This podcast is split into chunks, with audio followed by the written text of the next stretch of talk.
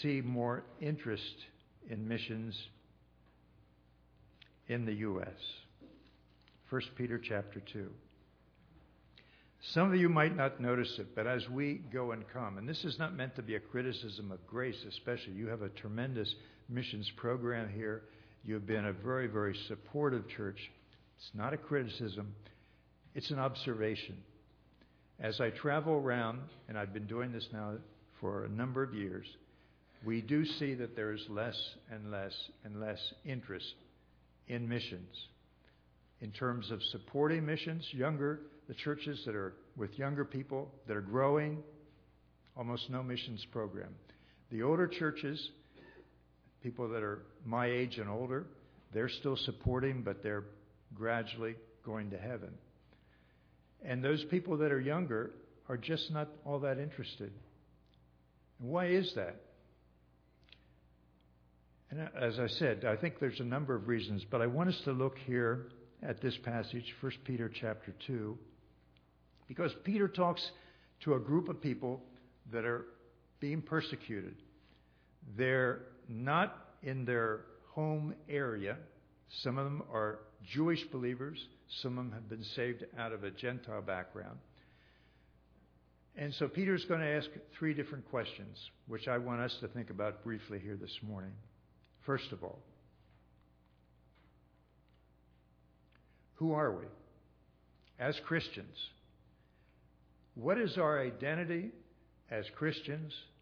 What is my identity as a person? If you would have asked me that question about uh, two or three months ago, I would have said, Well, I'm a missionary, I'm a professor, um, I'm married to Lydia. I'm still married to Lydia.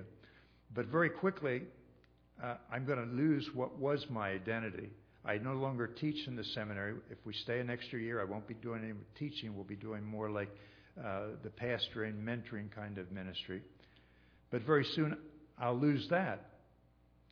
So some of you that have retired can understand this. When you're retired, you no longer can be identified with what you did. Now you have to have another identity. Some of you, as women, might say, Well, I am the mother of. And those of you that have seen your children grow and leave home, what do you do when the kids aren't home if your identity is just being a mom? Uh, what do you do uh, when you've been married and you say, I'm the wife of or I'm the husband of, and that marriage falls apart?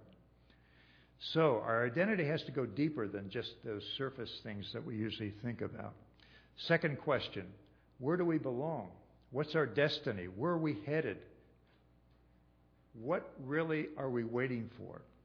And the last question what should we do? What's our purpose in life? And I'd like to suggest to you this morning one of the reasons, one of the big reasons why there has been a decline in interest in missions is because we don't get these three questions clear.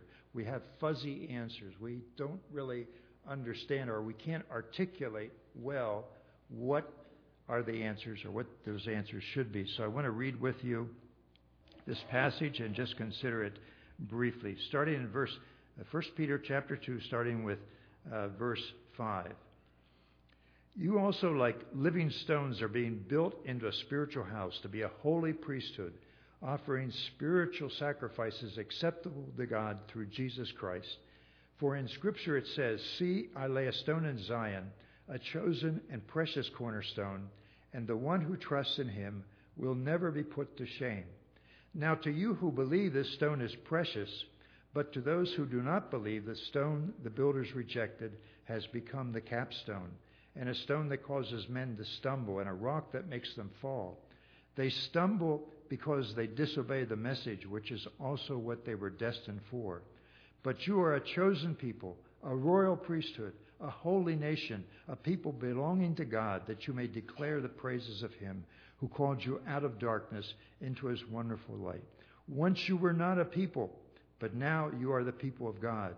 Once you had not received mercy, but now you have received mercy. Dear friends, I urge you as aliens and strangers in the world to abstain from sinful desires which war against your soul. Live such good lives among the pagans that though they accuse you of doing wrong, they may see your good deeds and glorify God on the day he visits us. What's Peter trying to say? Again, Peter is writing to a group of Christians Uh, they're under persecution, probably in the northern part of Turkey. He says he's writing from Babylon. That's probably a, a way of saying that he's writing from Rome, just like what John did, uh, does in the book of Revelation. Uh, but he's writing to these people, they're just about to give up their faith because of all the opposition from the outside world. So, what does he tell these people? Who are we? Who are they? And let's just look at some of the metaphors that Peter is using here. First of all, he says in verse 5, he says, You are living stones. A stone, we all know, is something strong. That's what we use to make the foundation for a building. We use it in building roads. Uh, uh, but here Peter says, You are living stones because you're connected to the living Christ. And so you're able to give life. You're part of something much bigger than yourself. Uh, Peter says you're build, being built into a spiritual house. It isn't just my little life, it's part of something much larger that God is doing, uh, giving us strength, stability, but also life. Uh, he goes on to talk here, uh, holy priests in verse 5. You are a holy priesthood. The Jews would understand that language, not so much perhaps the Gentiles. But a priest is someone that helps people make contact with God. And I think Peter is giving or telling these people that God has given you this job of helping others to come to know God. Down in verse uh, 9, I think it is. Let's see. Yeah, there it is. Uh, royal priests, a royal priesthood. That's a term which was not known to the Jews. The only person in the Old Testament that has that kind of a term applied to him was Melchizedek, and of course the Messiah. But it's a priest that serves the king. And Peter says, That's what you are. You are a priest to serve the king and to declare his glory, which we're going to talk about a little bit later. Another metaphor in verse 9 a chosen people. A chosen people, a select people. That's what Israel was called. Israel was the nation and everybody else was the nations. And we translate that as Gentiles. But Israel was the special nation with a special purpose. And Peter says, That's what you are. You have a special purpose. You're not just any old uh, person, you have significance now. Verse 9, a holy nation. That's applied to Israel in Exodus. But of course, they were not truly a holy nation in the sense of being perfect but they were holy in the sense of being set apart. And that's what Peter's trying to say to these people. You've been set apart for something special. You're not supposed to live the way you used to live because you've been given a new identity. A people belonging to God, you now pertain to what is God's possessions. This word is interesting because any king at, in those days would have two treasuries.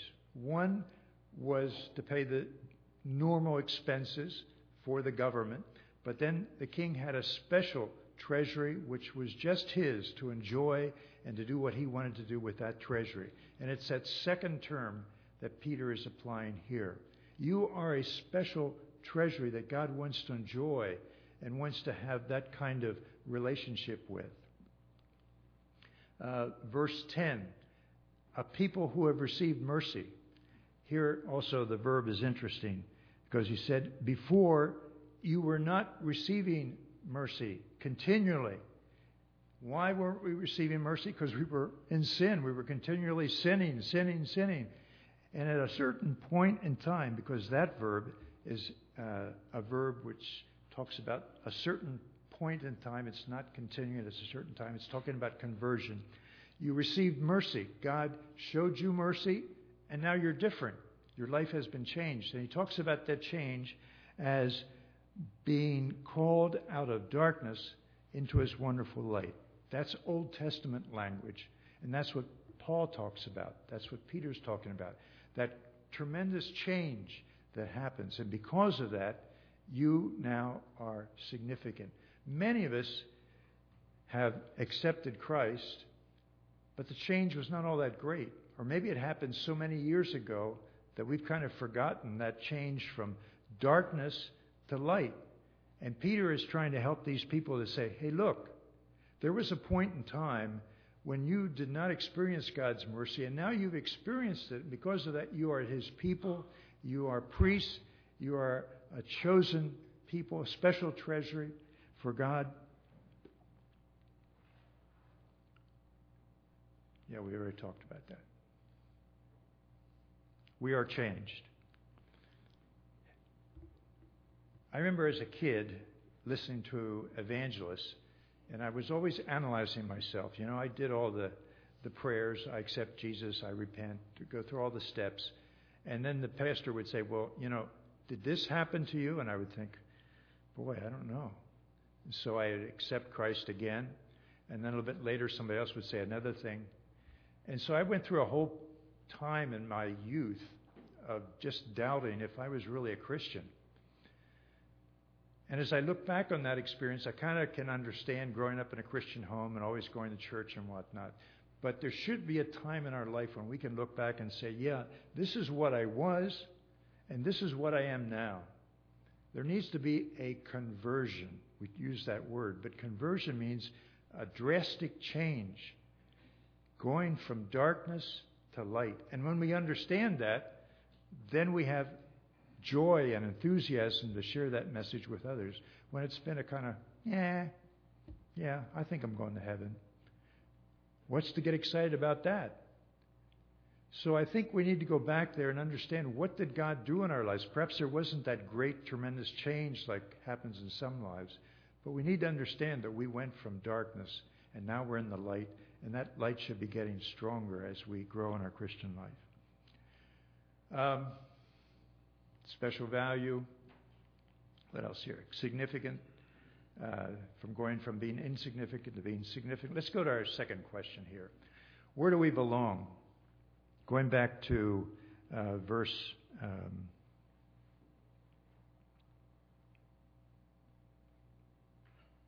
where is it? 11. Dear friends, I urge you as aliens and strangers in the world to abstain from sinful desires which war against your soul. The people that Peter was speaking to were people that felt really out of it, like they didn't belong where they were. Everybody was against them. And Peter says, hey, I guess we would say today, get real, you know. Uh, you don't belong because you are aliens. You're part of another kingdom. You're part of another culture. What you need to get a little bit uneasy is if you do feel comfortable where you're at, if you do feel at home, if everybody likes you, if the society says, oh, you're wonderful people, Peter says, something's not right there because we're aliens. I've lived in another country now, going on 40 years. I'm married to a, an alien, uh, but uh, I'm the alien really there. And even though I've lived many, many years there, I can speak the language, más o menos, more or less. Uh, uh, still, people, when I open my mouth, they'll say, "Oh, where are you from?" And they, even the way I walk, my wife tells me this: I walk like a North American. And it is different. I'm not going to tell you how it is. You ask me later, I'll tell you how it is. But uh, there, the alien can live all of his life in another country, but he doesn't belong there because he really is part of another kingdom, of another country. Um, the other uh, word that's used here is strangers in the NIV. The word, I think, in uh, uh, the King James is pilgrim. That means someone that's just going through. You know, you're you're walking down this road and you can look at all the scenery. You can enjoy. It's kind of like when you're on vacation. You're visiting another state, another country. You can enjoy all that, but that's not yours. You want to go back where? You want to go back home. You want to go back to your own bed. And that's what Peter says. We're on this journey. This is not where we really belong. And someday we, we will be in our real home. And so we're just temporary residents here. But the, the point here is that we are persons that don't pertain to this world. Uh, we uh, are part of another kingdom. Let's see, what else did I put here? live according to other values. Um, I think we understand that the world in which we live more and more is going away from us and they have way different values. But the problem is there are subtle values that get us and begin to sink our roots down into that culture. Uh, what is important to us? Sports is big here in the U.S. It's important to have nice cars. It's important to dress a certain way. It used to be to dress up, now it's to dress down. Uh, I told Pastor Joe I didn't have any torn jeans. I was apologizing. But uh, uh, we have our, our customs, but, and that's not bad. Nothing wrong with sports and cars and everything else. The problem is when we begin to put our roots down and we really get entangled in all that stuff and we forget that we are aliens and we are pilgrims and we're going in another direction. I don't mean to be unfriendly to the world. I don't mean to set ourselves apart like the Amish. I'm talking about realizing who we are and focusing on really where we're going. Um, don't become entangled. That's what I just said. Okay. Focused on the values. Let's go to the third question. What should we do then? If we really don't belong to this world, if we have significance because of what God has done in our lives, what should we be doing? And here Peter is pretty clear. Verse um, 10. Uh, 9, excuse me. You are a chosen people, a royal priesthood, a holy nation, a people belonging to God, that you may declare the praises of him who called you out of darkness into his wonderful light. Oh, my goodness.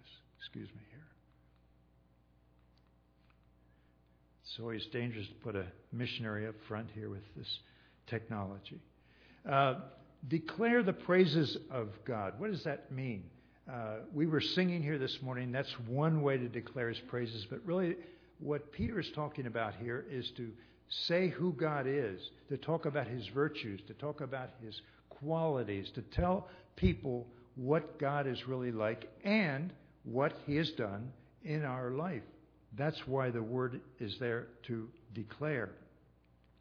Um, greatness of God. And who do we do this to?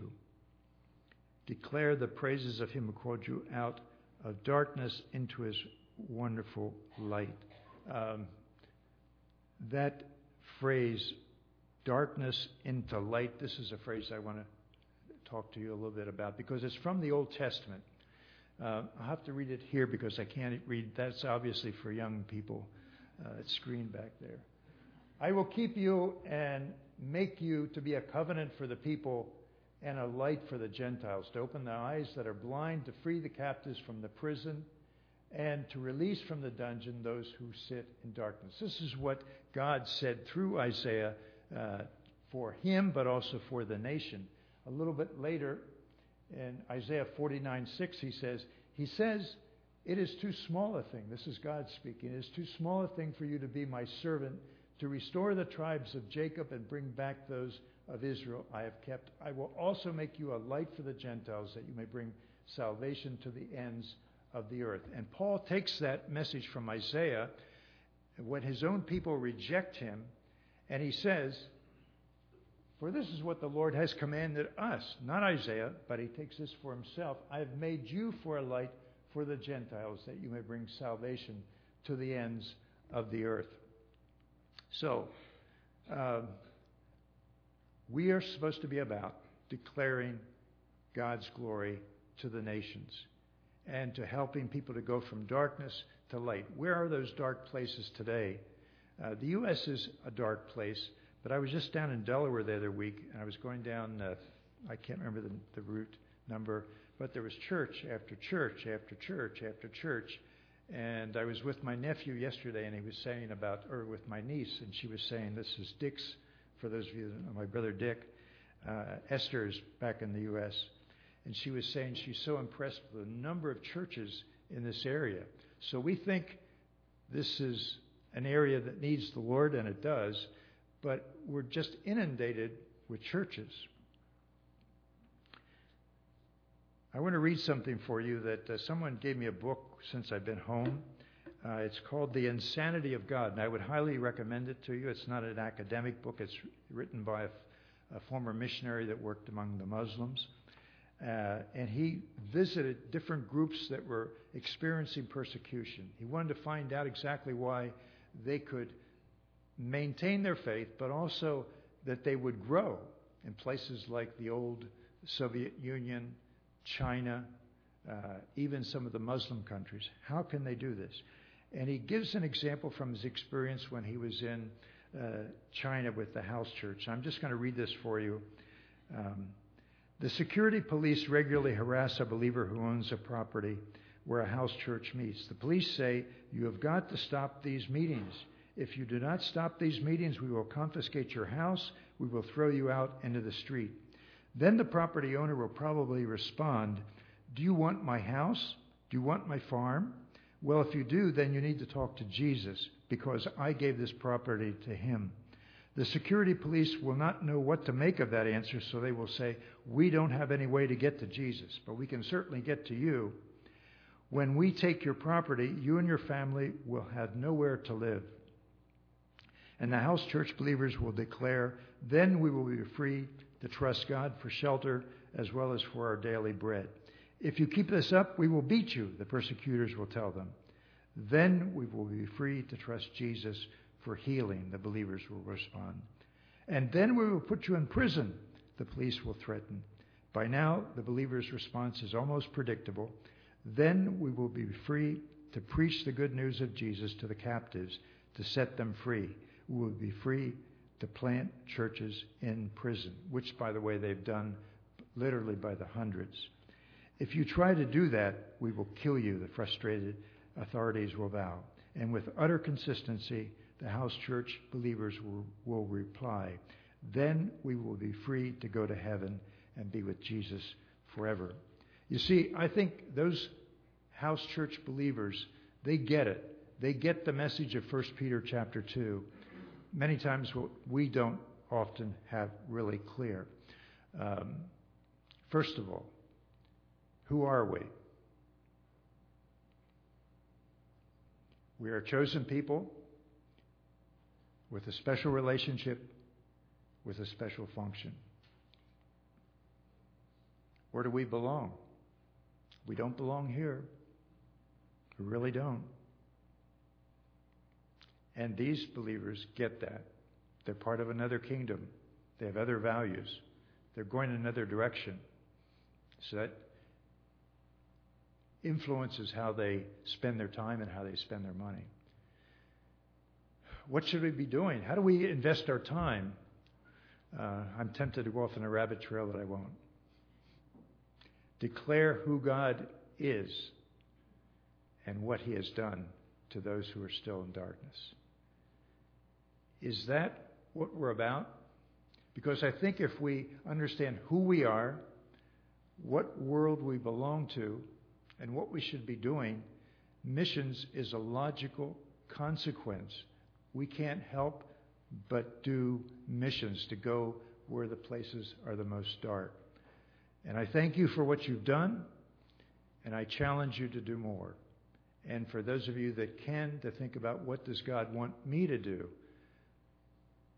I'm, just, I'm not, not just called to sit here and to enjoy and receive blessings.